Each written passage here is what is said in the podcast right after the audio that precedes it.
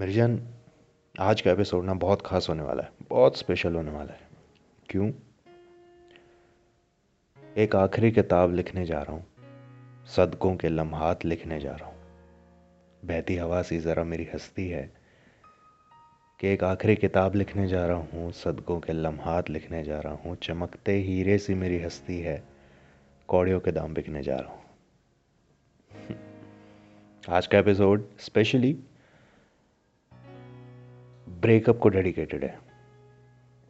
जिन लोगों के दिल टूटे हुए हैं ना, जो इस वक्त तकलीफ़ में हैं, जो इस वक्त ब्रेकअप से गुज़र रहे हैं, आज का एपिसोड उन लोगों के लिए स्पेशली डेडिकेटेड है। एंड वन मोर थिंग मुझसे कुछ दिन पहले किसी ने क्वेश्चन किया था कि you see I talk about a lot of things है ना? बट अपने पॉडकास्ट में and the main question was कि मेरे पॉडकास्ट का जो कंटेंट है the relationships love life life तो मैंने पर्टिकुलरली यही कंटेंट क्यों चूज़ किया? मैंने यही चीज़ क्यों चूज़ की? उसका रीज़न ये है कि एक चीज़ होती है जिसके बारे में आप जानते हो, है ना? एक चीज़ होती है जिसको आप डीपली स्टडी करते हो, है ना? दो अलग चीज़ें हैं। ना एक चीज़ के बारे में सिर्फ़ आप जानते हो, आपको अच्छी लगती है वो चीज़ें आप उसके बारे में बात करना पसंद करते हो, लेकिन एक चीज़ होती है जिसको आप डीपली ऑब्ज़र्व करते हो। सो ब्रेकअप्स रिलेशनशिप ये चीज़ें ऐसी है ना, मैंने इनको बहुत डेप्थ में जाके ऑब्जर्वेशंस किए हैं, बहुत डीपली मैंने इन चीज़ों को सोचा है ऑब्ज़र्व किया है, अपनी लाइफ में भी, दूसरों की लाइफ में भी। दैट्स द रीज़न कि मैं इन चीज़ों के बारे में बात करना पसंद भी करता हूँ। एंड या एंड जिनके दिल टूटे हुए होते हैं ना, दिल टूटे हुए लोग उस शख्स से दूर होने के लिए नहीं रोते। वो रोते इसलिए हैं कि अगर वो साथ होते तो क्या ही बात होती। एक मुकम्मल हो जाता इश्क साथ होते तो क्या ही बात होती। है ना? क्या दर्द छिपा है सीने में? चुपचाप ही सहना पड़ता है। क्या दर्द छिपा है सीने में? चुपचाप ही सहना पड़ता है। मन की चीखें सुनाना मुश्किल है तो बस लिख के कहना पड़ता है। क्या दर्द छिपा है सीने में? चुपचाप ही सहना पड़ता है। देखो, क्या होता है कि जब ब्रेकअप होता है ना, जब वो तकलीफ़, वो उतना पेन अंदर यू नो कहीं कॉर्नर ऑफ़ द हार्ट वो चीज़ कहीं अंदर दब के रह जाती है। है ना? क्योंकि क्या होता है कि हम बात तो करना चाहते हैं उस बारे में। कोई भी मिल जाए। स्ट्रेंजर हो फ्रेंड हो फैमिली का मेंबर हो, कोई भी हो। बस एक इंसान ऐसा मिल जाए ना, जो बस साथ में बैठाए और बस पूछे कि यार, क्या हो गया? क्या प्रॉब्लम है? Where so sad smile where is your smile है ना? वी जस्ट एक्सपेक्ट दिस कि कोई एटलीस्ट आए, हाथ पकड़ के पूछे कि, क्या प्रॉब्लम है यार? बताओ ना. बट क्या होता है कि जब आप खुश होते हो ना, तब हर कोई आपका हाथ पकड़ता है। हर कोई आएगा जो आपके साथ एक रिश्ता जोड़ने की कोशिश करेगा। लेकिन जब आप तकलीफ़ में होते हो, जब आप पेन में होते हो ना तो कोई आपका साथ नहीं देने आता है। But you see that's the reality ना। This is the reality in which we are living क्या बुरी चीज़ है, अच्छी चीज़ है, वो छोड़ो, उसके बारे में बात नहीं करेंगे। वो सोचना भी मत। आज सिर्फ़ वो जो डेप्थ है ना, उस दर्द में, वो जो, उस पेन में वो जो गहराइयाँ हैं, आज सिर्फ़ उन गहराइयों की बात होगी। और किसी चीज़ की बात नहीं होगी आज के एपिसोड में। ठीक है? क्या रूट गया मेरा इश्क मुझसे? नाकार गया मेरे इल्म को? क्या रूठ गया मेरा इश्क मुझसे? नाकार गया मेरे इल्म को? सो गया था मैं रूहानी नींद में, फूलों से सजा दिया मेरे जिस्म को। कि रूठ गया था मेरा इश्क मुझसे, नकार गया मेरे इल्म को। इल्म का मतलब पता है ना? इल्म का मतलब होता है नॉलेज ज्ञान, उसको इल्म बोलते हैं। तो इस पोइट्री का बेसिकली लॉजिक क्या था? कि आप जब एक ब्रेकअप से निकलते हो ना, निकलना छोड़ो, निकलना तो बहुत बात की बात होगी। जब आपका ब्रेकअप होता है, जब आप उस जोन में होते हो ना, जब तकलीफ़ हो रही होती है पेन हो रहा होता है। तो उस टाइम पे आपको पता चलता है कि एक्चुअल में प्यार क्या था। है ना? क्या होता है कि जब हम एक रिलेशनशिप में होते हैं ना तब हमें एक्चुअल में प्यार का मतलब नहीं पता चलता कि एक्चुअल में प्यार होता क्या है। या यू you नो know, हमने इससे पहले लव के ऊपर बात की थी ना लास्ट एपिसोड में तो उसमें मैंने यही बोला था ना कि हर एक की लव की डेफिनेशन डिफरेंट होती है हर एक लव को अपने नज़रिए से देखता है, लव को अपने तरीके से देखता है, अपनी लाइफ के हिसाब से देखता है। तो जब हम रिलेशनशिप में होते हैं ना, तब हमें वो चीज़ नहीं दिखती, तब हम वो चीज़ महसूस नहीं करते, वो चीज़ रियलाइज़ नहीं करते। लेकिन जब ब्रेकअप हो जाता है ना, तब हमें ये चीज़ समझ में आती है कि यस दिस वॉज़ लव मेरी लव की डेफिनेशन ये है।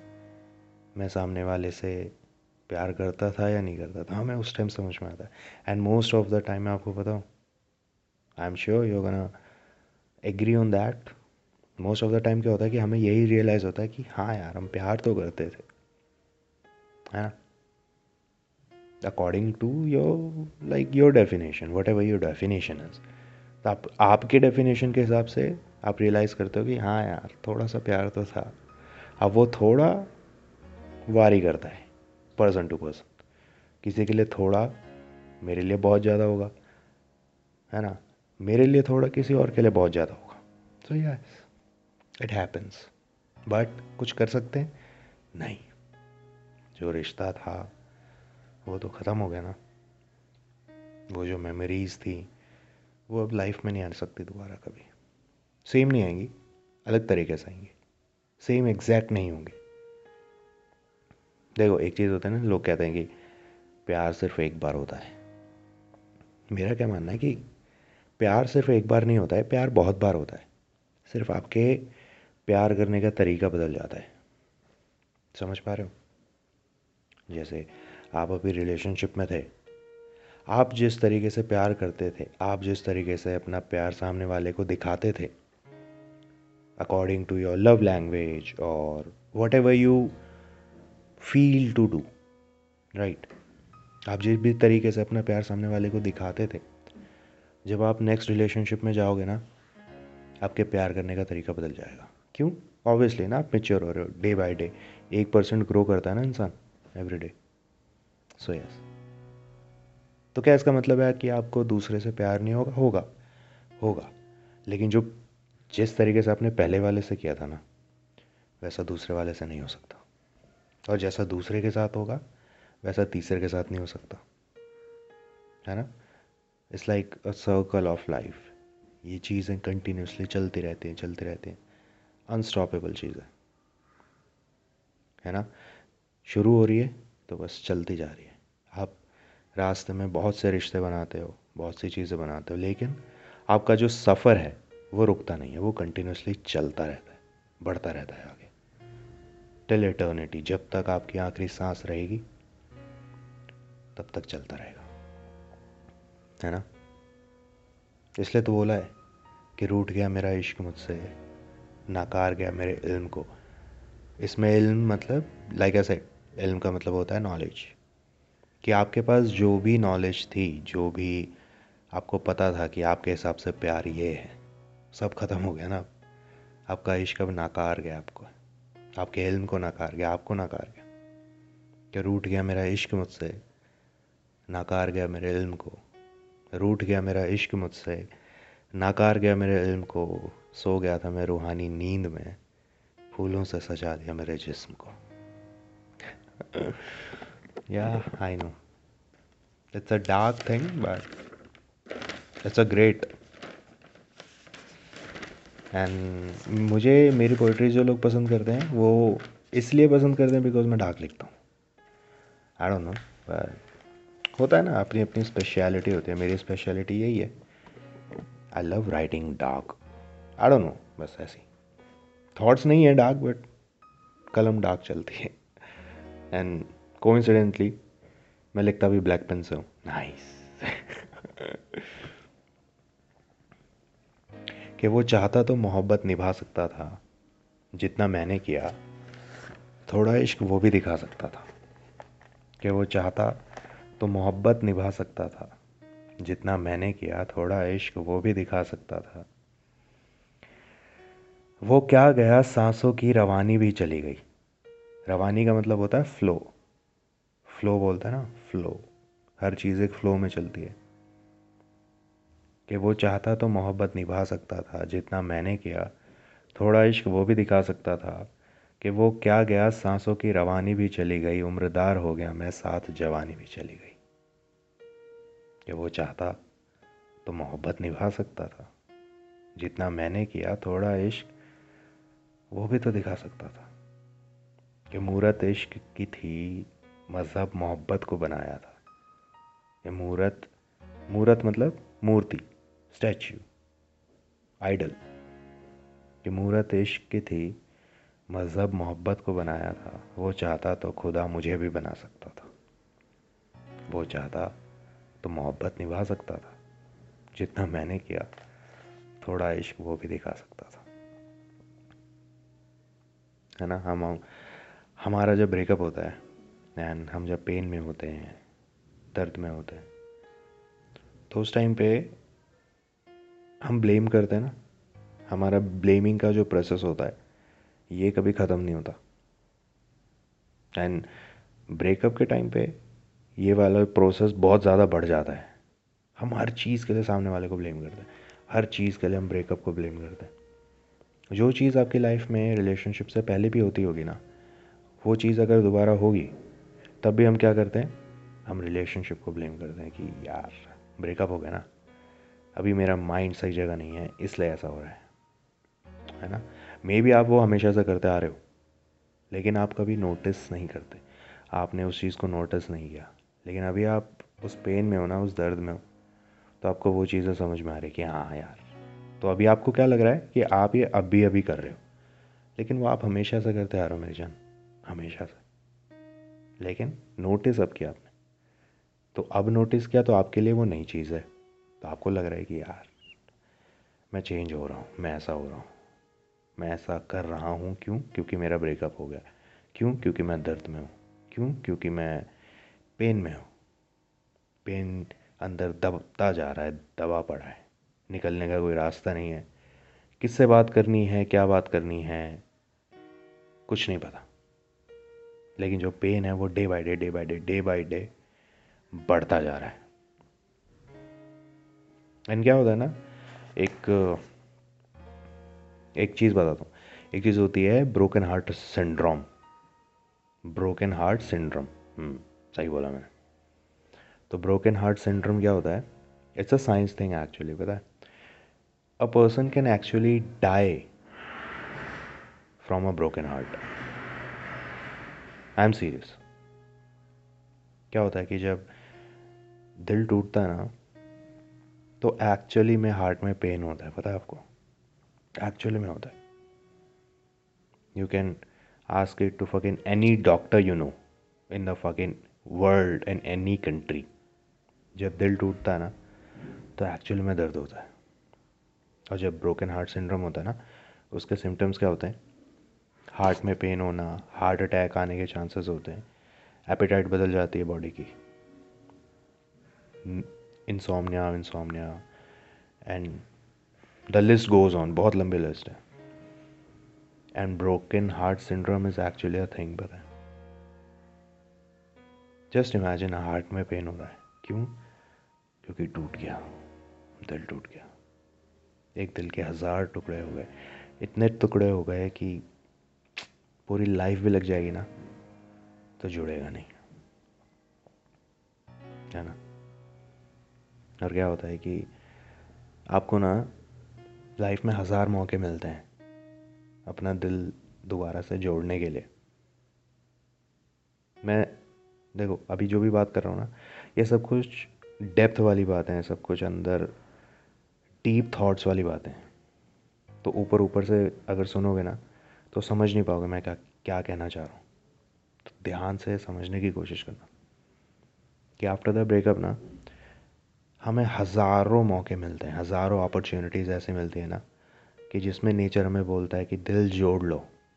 लेकिन क्या होता है कि हम इतने ज़्यादा टूट चुके हैं ना, अंदर से इतने ज़्यादा खाली हो चुके हैं, कि हमें ऐसा लगता है कि हमारा दिल जोड़ने वाला कोई आ ही नहीं सकता, हमारा दिल कभी जोड़ ही नहीं सकता। And that's okay it's a it's like a normal thought process उस टाइम पे। जब आप इतने पेन में होते हो ना तो ये वाला थाट प्रोसेस नॉर्मल हो जाता है। दैट्स फाइन लेकिन मैं आपको एक बात बताऊँ।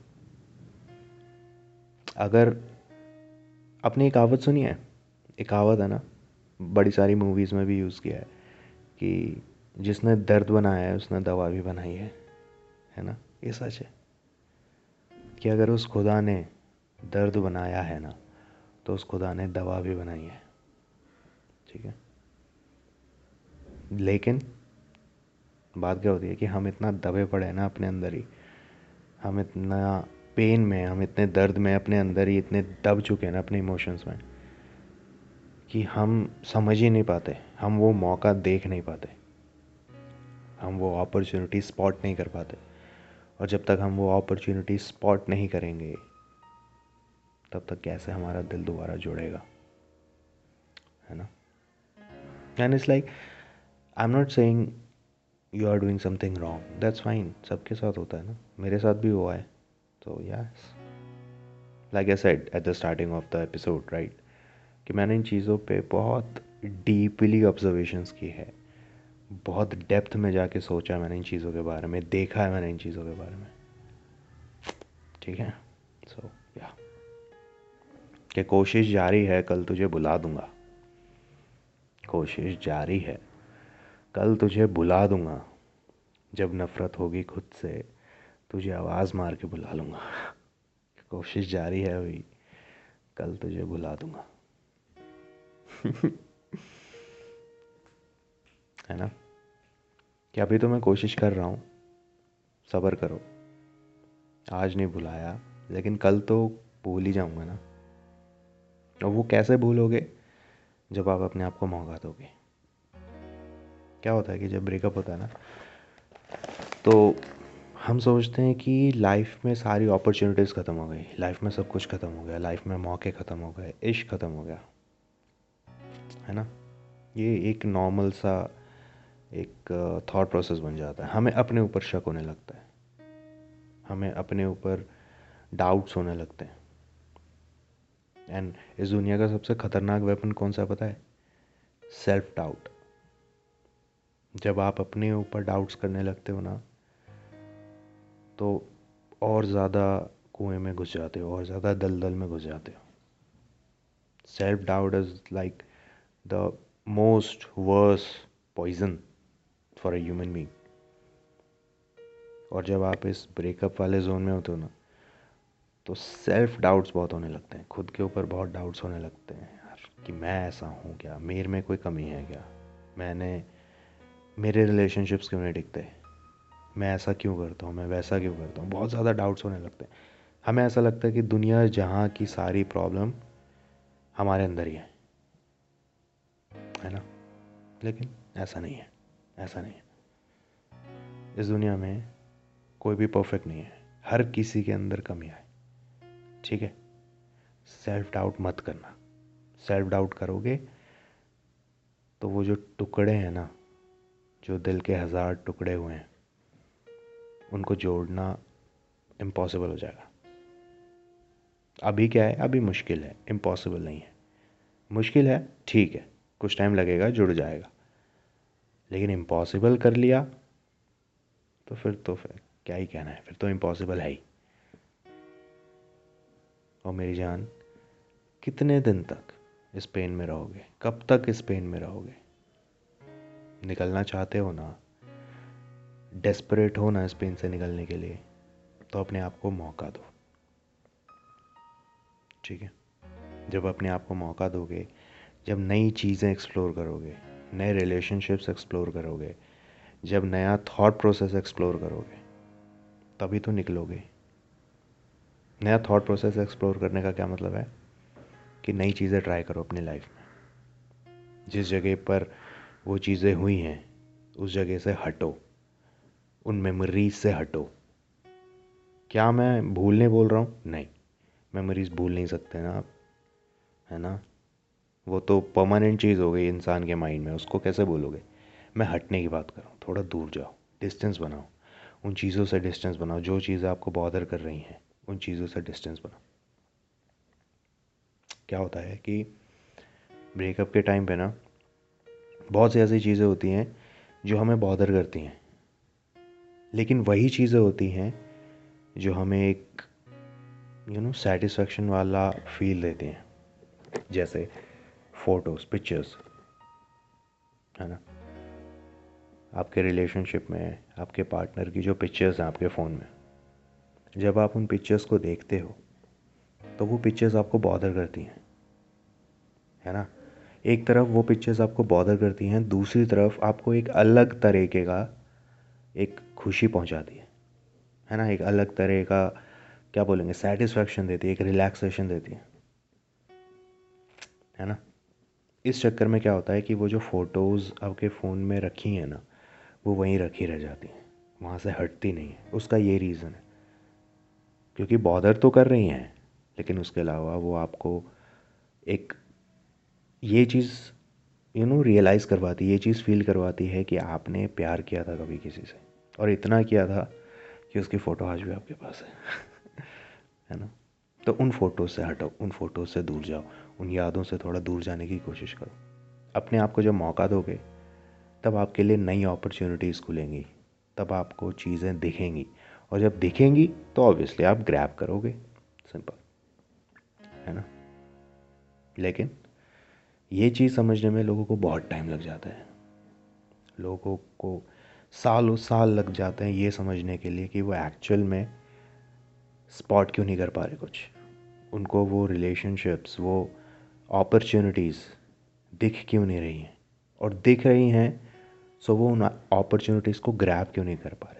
सालों साल बीत जाते हैं लोगों के। पाँच पाँच, दस दस साल लोगों ने लगाए हैं।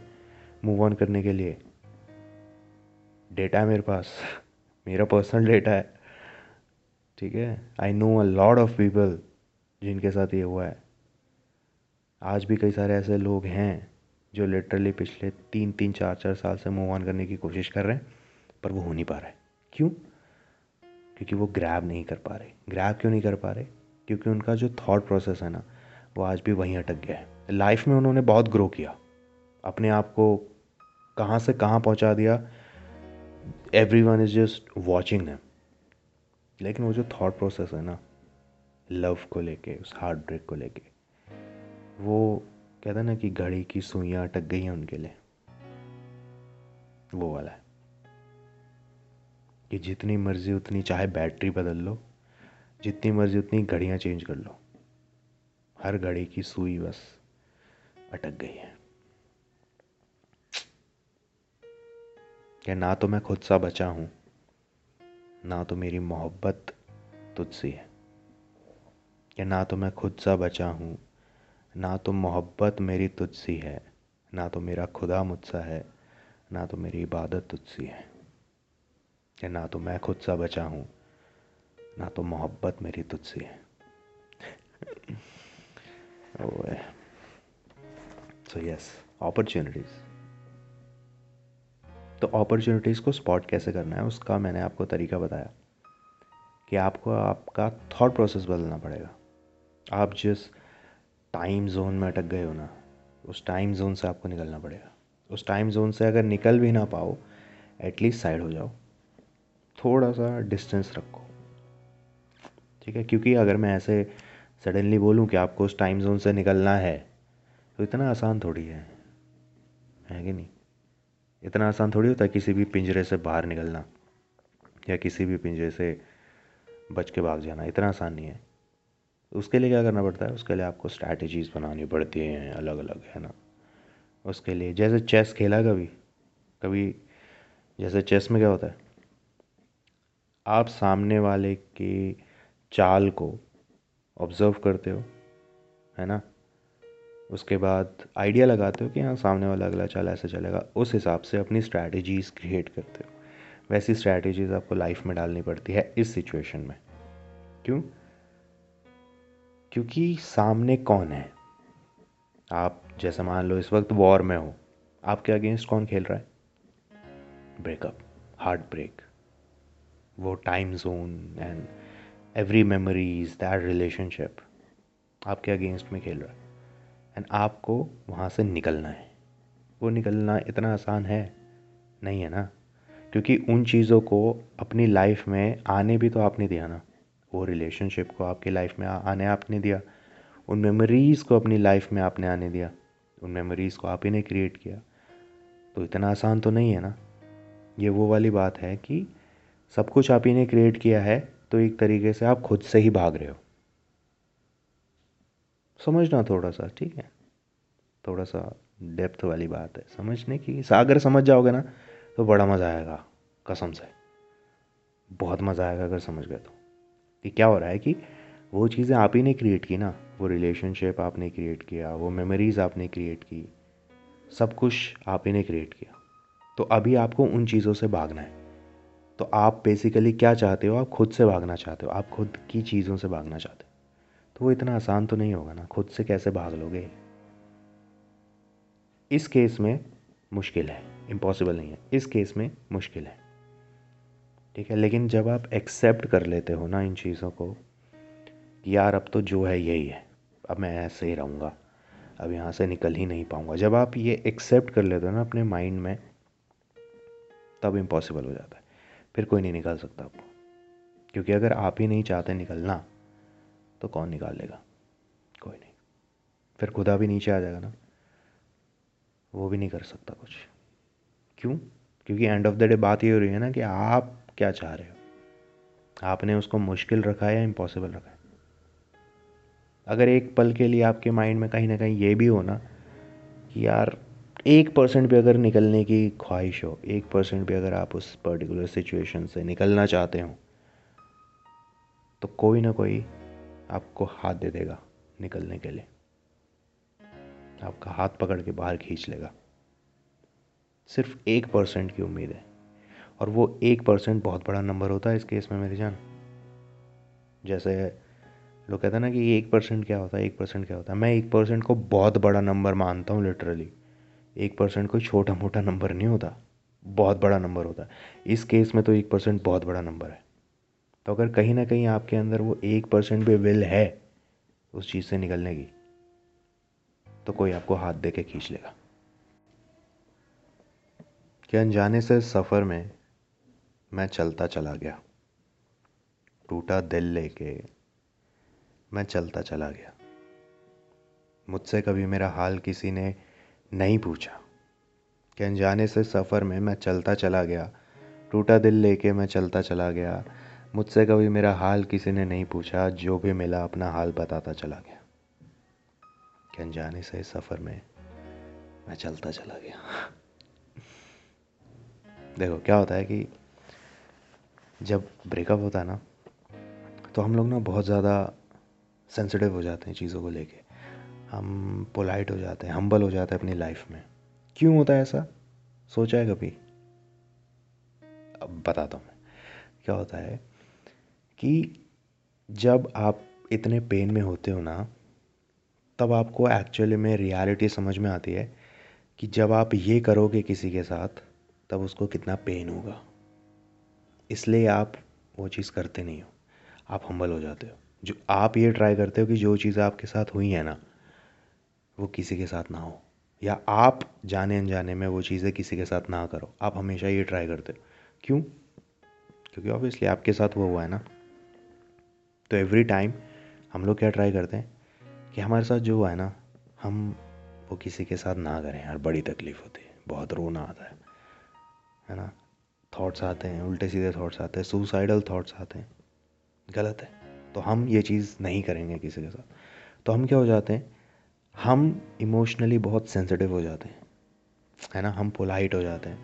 हम रिस्पेक्ट देने लगते हैं चीज़ों को, हम रिस्पेक्ट देने लगते हैं लोगों को, है ना? होता है ना?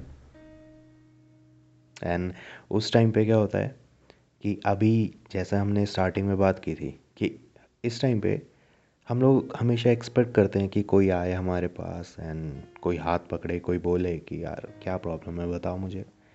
मे बी मैं सॉल्व कर दूँ, है ना? हम बहुत एक्सपेक्ट करते हैं। और ये एक्सपेक्टेशन ना हमेशा रहेगी। हमेशा। अब ब्रेकअप के बाद ना इंसान की मैंटेलिटी ऐसी हो जाती है। जितना पेन है, अगर वो पेन ढंग से ड्रेन नहीं हुआ है ना आपके माइंड से, अगर वो पेन ढंग से आपके थॉट से निकला नहीं है ना तो हम लोग हमेशा ये एक्सपेक्ट करते हैं कि यार, उस पेन के बारे में बात करनी है। I want to talk about that pain but क्या होता है कि हम इतने हम्बल हो जाते हैं, इतने पोलाइट हो जाते हैं उसके बाद, कि जब कोई हमसे उस बारे में बात भी करना चाहता है तो क्या होता है कि जब आप किसी से बात करते हो ना तो अब ऐसा तो है नहीं कि हर चीज़ यार अच्छी होगी। कुछ चीज़ें सामने वाला ऐसी पूछ लेगा जो चीज़ आपको बॉदर करती हैं, है ना? जिन चीज़ों से आपको एक, पोक मिलता है, वो चीज़ें आपको डिस्टर्ब करती हैं, है ना? लेकिन इस चक्कर में हम लोग बात नहीं करते। ये भी तो एक बहुत बड़ा रीज़न है ना, क्योंकि वो तो आपको भी पता है कि जैसा मैंने पिक्चर्स का एग्ज़ाम्पल लिया था, याद है? कि जब फ़ोन में पिक्चर्स होती हैं तो वो पिक्चर्स आपको बॉदर भी कर रही हैं, लेकिन कहीं ना कहीं आपको एक रिलैक्सेशन दे रही हैं। आपको एक लव वाली फीलिंग दे रही है है ना? सेम चीज़ होती है इसमें टॉक में। जब सामने वाला आपसे बात करेगा ना तो वो बातें कहीं ना कहीं आपको बॉदर भी करेंगी, लेकिन आपको एक प्यार का एहसास भी देंगे। आपको इमोशनली स्टेबल करेंगे उस टाइम पे। जब आप एक पर्टिकुलर चीज़ को एड्रेस करोगे ना सामने वाले के पास, सामने वाले के सामने तो उस पर्टिकुलर टाइम जोन में, उस पर्टिकुलर टाइम फ्रेम में वो चीज़ आपको इमोशनली स्टेबल कर देती है। कितनी फैसिनेटिंग चीज़ है ना कि जो चीज़ आपको बॉदर कर रही है वही चीज़ एंड ऑफ़ द डे आपको स्टेबल भी कर रही है। है ना? फैसिनेटिंग है और कॉम्प्लिकेटेड है। लेकिन मैं हमेशा ट्राई करता हूँ कि ये जो कॉम्प्लिकेटेड चीज़ें हैं, इसको मैं थोड़ा सिंपल रख के, थोड़ा सा लाइटली रख के बात करूँ। है ना? ज़्यादा कॉम्प्लिकेटेड हो जाएगा तो फिर फिर अभी कितनी बार भाई अब मेरा एपिसोड रिपीट करके सुनोगे? वेल मैं तो चाहता हूँ रिपीट कर करके सुनो। मुझे कोई प्रॉब्लम नहीं भाई I would love that but you see everyone is like busy in their life everyone something so yeah. हाँ सो so, देखो कितनी फैसिनेटिंग चीज़ है कितनी कॉम्प्लिकेटेड चीज़ नहीं है कि वही चीज़ आपको बॉदर भी कर रही हैं और वही चीज़ें क्या कर रही हैं? आपको रिलैक्सेशन भी देती हैं एक पर्टिकुलर टाइम के लिए और वही चीज़ें आपको इमोशनली स्टेबल भी करती हैं। एंड जैसे आप अपनी नॉर्मल लाइफ में वापस आते हो, आप इमोशनली थोड़े से दोबारा अनस्टेबल हो जाते हो, है ना? छोटी छोटी बात पे गुस्सा आ जाना, लेकिन रिएक्ट ना करना। क्यों? क्योंकि पोलाइट भी तो हो गए ना, आप हम्बल भी हो गए। आप अब एरोगेंट नहीं रहे, अब आप रूड नहीं रहे, अब आप ईगोस्टिक नहीं रहे, आप चेंज हो गए, है ना? तो गुस्सा तो आ रहा है, लेकिन रिएक्शन नहीं आ रहा है। गुस्सा भी अंदर दब रहा है। तो क्या होता है कि धीरे धीरे धीरे धीरे करके ना सारे इमोशंस आपके अंदर दबने लग जाते हैं। है ना? फिर एक कनेक्शन बनता है। पिछले एपिसोड में हमने कनेक्शन की बात की थी, याद है? कि नेचर क्या करता है? आपको कभी अकेले नहीं रहने देता। नेचर डायरेक्टली इनडायरेक्टली आपको किसी एक पर्टिकुलर चीज़ के साथ, एक पर्टिकुलर इंसान के साथ कुछ भी हो सकता है डायरेक्टली इनडायरेक्टली कनेक्ट कर देता है। तो जब आप बहुत ज़्यादा दब जाते हो ना अंदर, जब एक्सप्रेस करना छोड़ देते हो and the everything that we discussed till now जब ये चीज़ें होती है ना, तब नेचर अपना काम करता है। तब नेचर आपको कनेक्ट करने की कोशिश करता है। इस टाइम पे यहाँ पर आती है अपॉर्चुनिटी ग्रैब करने वाला टर्म कि अगर आप स्पॉट अगर आपने कर लिया तो आप ग्रैब कर जाओगे। अगर आपने स्पॉट नहीं किया तो वो अपॉर्चुनिटी छूट जाएगी। ठीक है? लेकिन यहाँ आप क्वेश्चन आता है कि क्या आपने अपॉर्चुनिटी छोड़ दी है? Maybe well maybe छोड़ दी होगी। बट दैट डजेंट मीन ना कि अब नेक्स्ट अपॉर्चुनिटी नहीं आएगी आपके साथ। आएगी, आपके पास आएगी। मैंने बोला ना कि हज़ारों अपॉर्चुनिटीज़ आती हैं। हज़ारों बार मौके आएँगे। अब ये स्ट्रेस वाली बात नहीं है कि यार कैसे स्पॉट करूँगा, कब स्पॉट करूँगा। मत सोचो। जब आपके पास वो नज़र आ जाएगी ना, आपको पता भी नहीं चलेगा कब आई, पता है। आप ऐसे सोचते रहोगे ना कि यार मेरे को वो वाली नज़र चाहिए, वो वाली नज़र चाहिए जिसमें अपॉर्चुनिटी स्पॉट करते हैं। ऐसा नहीं आती। वो नज़र अपने आप आएगी और जब वो नज़र अपने आप आएगी ना तो आपको अपने आप ही ऑटोमेटिकली अपॉर्चुनिटीज़ दिखने लगेंगी। आप ऑटोमेटिकली अपॉर्चुनिटी स्पॉट करने लगोगे। और स्पॉट करने लगोगे तो ऑब्वियसली आप ग्रैप कर लोगे, है ना? उसमें तो कोई सेकंड थॉट नहीं है भैया। वो तो मिल जाएगा। है कि नहीं? सो यस तो अभी बेसिकली हमारा गोल क्या होना चाहिए? अभी हमारा गोल ये होना चाहिए कि हमें ज़्यादा से ज़्यादा पीसफुल रहने की कोशिश करनी है। है ना? क्योंकि अभी आपकी लाइफ में चेंजेस हो रहे हैं। अभी आपकी मैंटेलिटी में चेंजेस हो रहे हैं। अभी आपके थॉट प्रोसेस में चेंजेस हो रहे हैं। और ये जो मोमेंट होता है ना, ये बहुत ज़्यादा क्रिटिकल होता है। बहुत ज़्यादा सेंसिटिव होता है। इस मोमेंट पे अगर आप ज़रा सा भी रास्ता भटक गए तो भटक जाओगे। है ना? क्योंकि इस टाइम पे पॉजिटिव और नेगेटिव दोनों आपके सामने हैं। जैसे क्या होता है कि इस टाइम पे आप इमोशनली सेंसिटिव हो ना तो जब इंसान इमोशनली सेंसिटिव होता है ना, वो कमज़ोर होता है। कमज़ोर as in I am saying it in a good way not not something in a bad way physically not physically mentally mentally बहुत कमज़ोर होता है। डिसीज़न मेकिंग्स जो होती है ना, वो उतनी पावरफुल नहीं होती। उसकी क्वालिटी डाउन हो जाती है। डिसीज़न मेकिंग की क्वालिटीज़ डाउन हो जाती है। इस टाइम पे आपको थोड़ा सा केयरफुल रहना पड़ता है। कि आप कोई गलत डिसीज़न ना ले लो, कोई गलत रास्ता ना पकड़ लो। वो डिसीज़न पावर मेंटेन रखने के लिए आपको क्या करना पड़ेगा? आपको पीसफुल रहना पड़ेगा। जब आप पीसफुल रहोगे तो आप कोई भी डिसीज़न लेने से पहले दस बार प्रोज एंड कॉन्स सोच लोगे कि अगर मैं डिसीज़न लूँगा तो मेरा क्या प्रॉफिट है, क्या लॉस है? ठीक है? तब जाके आप डिसीज़न लोगे।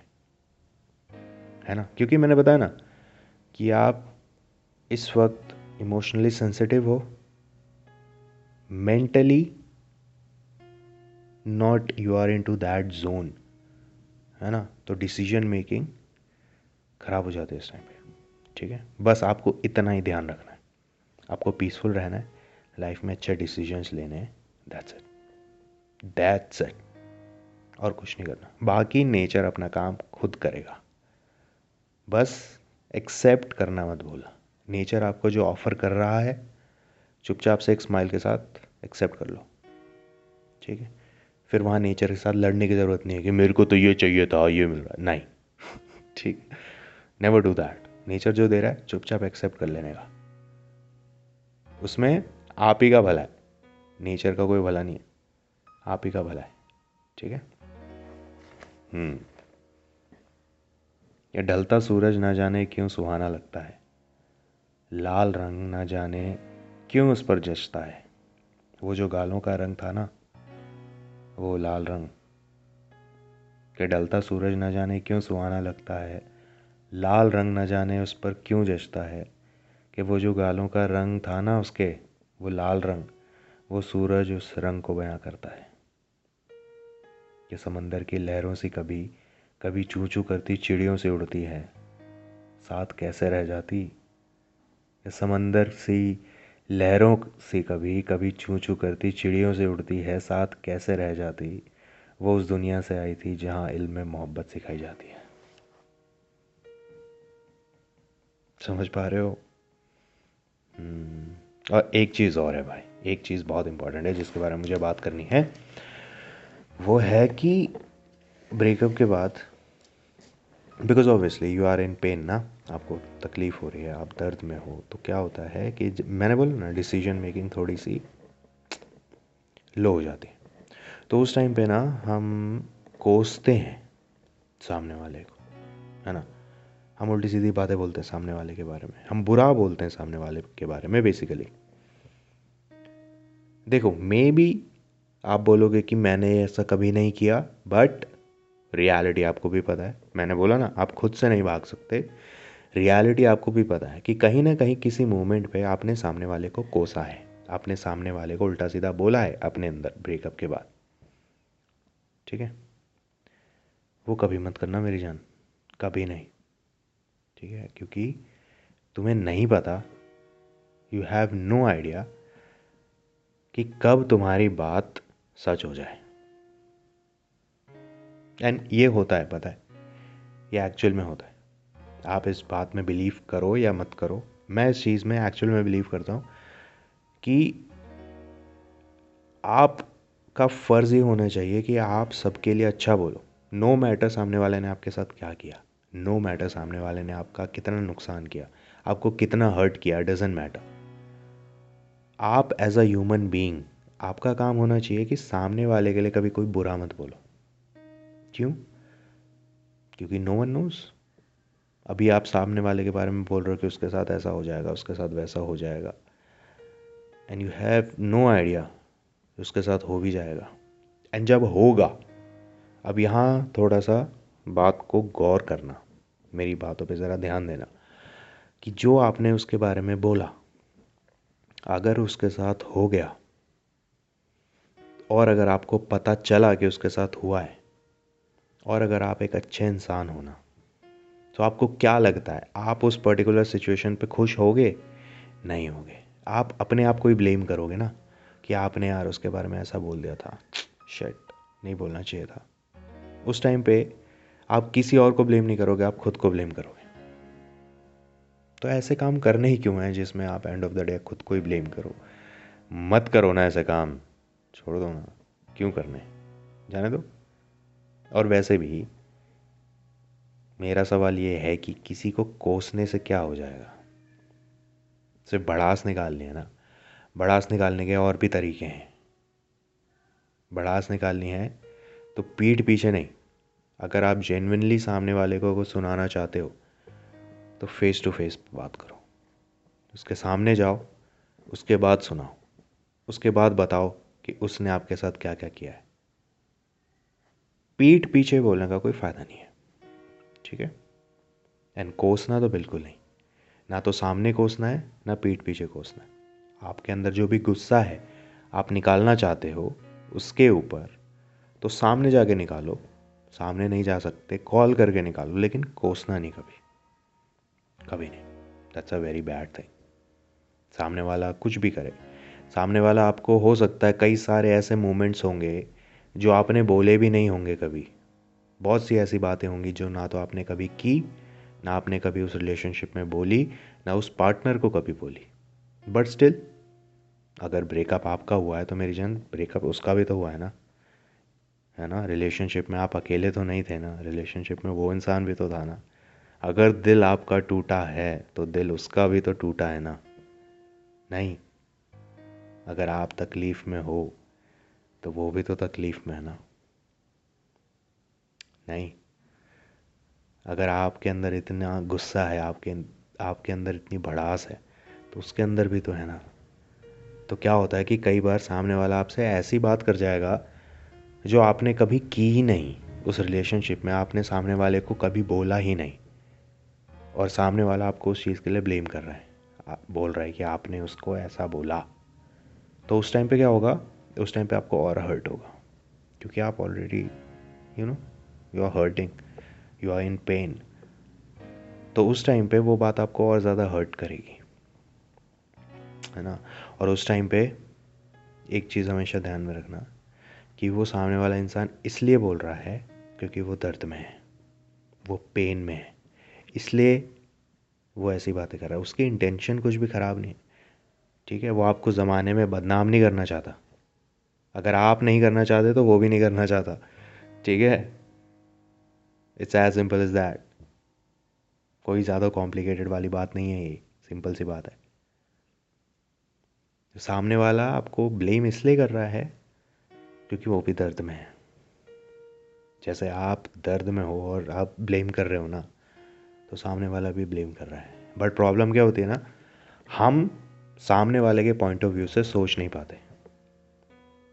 हम हमेशा अपने पॉइंट ऑफ़ व्यू से सोचते हैं, अपने पॉइंट ऑफ़ व्यू से चीज़ें देखते हैं और ये अपना पॉइंट ऑफ़ व्यू सोचना यही चीज़ें खराब करता है। ठीक है? And it's not about just limited for a relationship this happens into everything folk in life career everything right हम सिर्फ़ अपने पॉइंट ऑफ़ व्यू से सोचते हैं, तब चीज़ें खराब होती क्योंकि हमें सिर्फ़ अपना नज़रिया पता है, हमें सामने वाले का नज़रिया नहीं पता। सामने वाले का थॉट प्रोसेस नहीं पता। ठीक है? हमें क्या करना पड़ता है? अपना पॉइंट ऑफ़ व्यू तो सोचो ऑब्वियसली लेकिन सामने वाले का पॉइंट ऑफ़ व्यू भी सोचना ज़रूरी है कि सामने वाला इस वक्त कौन से फ़ेज़ में होगा? सामने वाला इस वक्त क्या फील कर रहा होगा? सामने वाला क्या सोच रहा होगा? अगर सामने वाले ने मुझे ये बात बोली अगर मुझे इस चीज़ के लिए अक्यूज़ किया, जो मैंने कभी किया नहीं तो ऐसा क्यों किया उसने? उसका रीज़न ढूंढो ना, और उसका रीज़न अपने पॉइंट ऑफ़ व्यू से मत ढूंढना। उसका रीज़न उसके पॉइंट ऑफ़ व्यू से ढूंढना। जब उसके पॉइंट ऑफ़ व्यू से सोचोगे, तब समझ में आएगा। और तब आपको ये चीज़ समझ में आएगी कि सामने वाला गलत नहीं है। ना तो आप गलत हो, ना वो गलत है।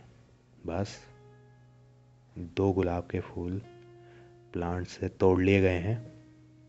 एंड दोनों प्लांट में दोबारा जाने के लिए बेताब है, तकलीफ़ में है, दर्द में है, ठीक है?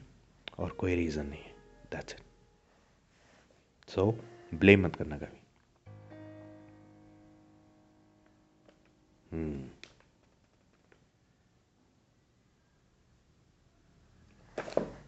तो मेरी जान, यही बातें हैं जो जिनके बारे में बात करना ज़रूरी है। है ना, और आज का तो पूरा एपिसोड टूटे हुए दिल को डेडिकेटेड है इस दुनिया में, इस एपिसोड को, जितने लोग भी सुन रहे हैं ना, जो इस वक्त टूटे दिल के मरीज़ हैं, उनको स्पेशली डेडिकेटेड है। वेल डजेंट मैटर अगर आपका दिल नहीं टूटा है but still I am sure you are enjoying this episode और आपने काफ़ी चीज़ें जानी, काफ़ी चीज़ें आपको पता चली होंगी। एक नया पर्सपेक्टिव आपको पता चला होगा चीज़ों का।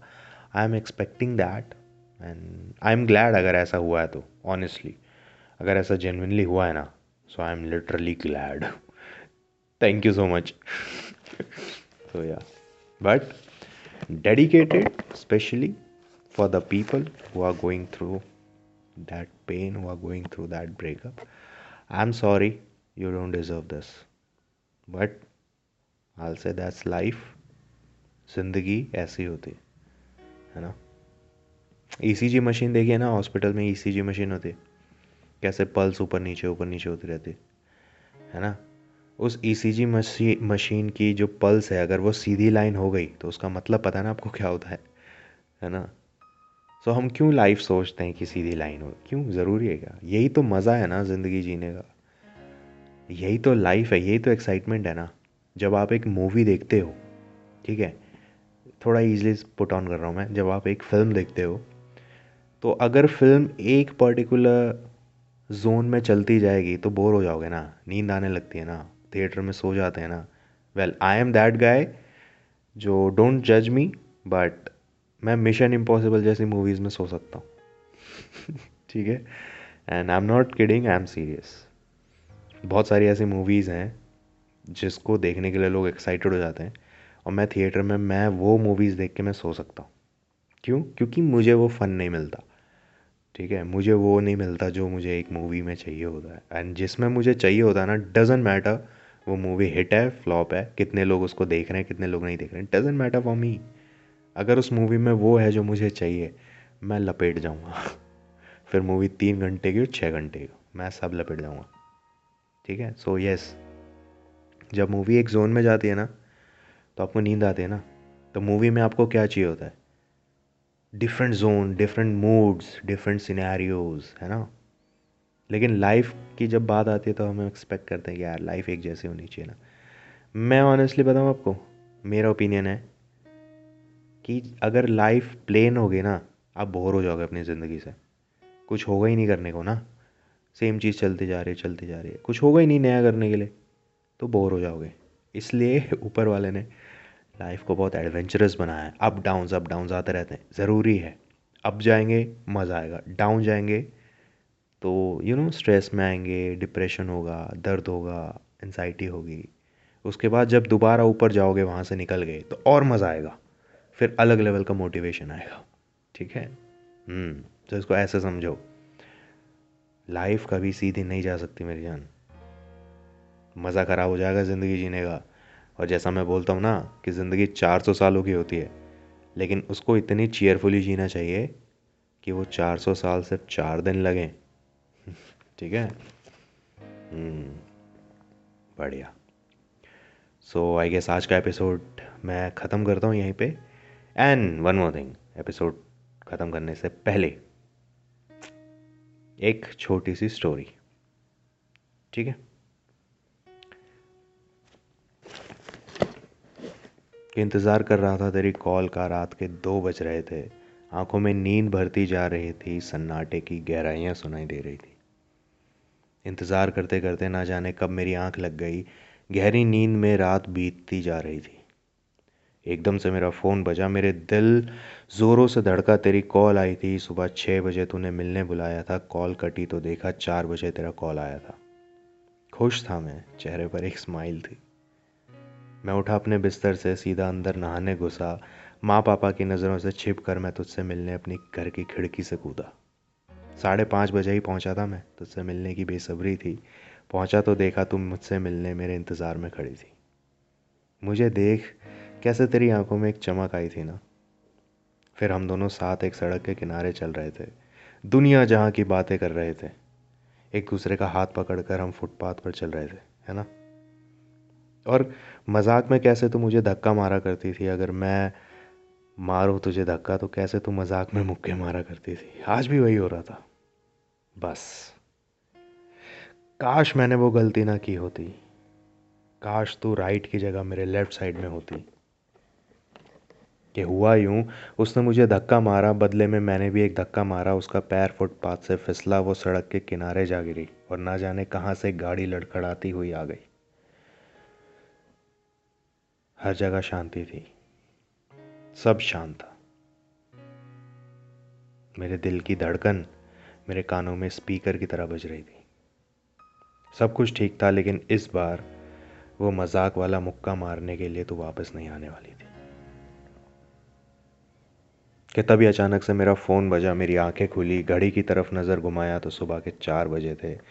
तभी ध्यान आया कि अब तेरा ख्याल रखने वाला कोई और है। तुझे प्यार करने वाला कोई और है।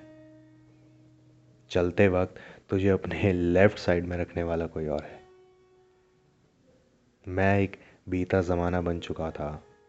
तेरे गमों का बहाना बन चुका था। अब खुद का ही हाथ पकड़ कर चलता हूँ, बस फ़र्क इतना है, पहले फुटपाथ पर तेरे साथ चलता था, अब सड़क के बीच में अकेला चलता हूँ। अब आप, मैं आपसे मिलूँगा आप सीधा नेक्स्ट एपिसोड में, तब तक के लिए टाटा बाय बाय अपना ख्याल रखना।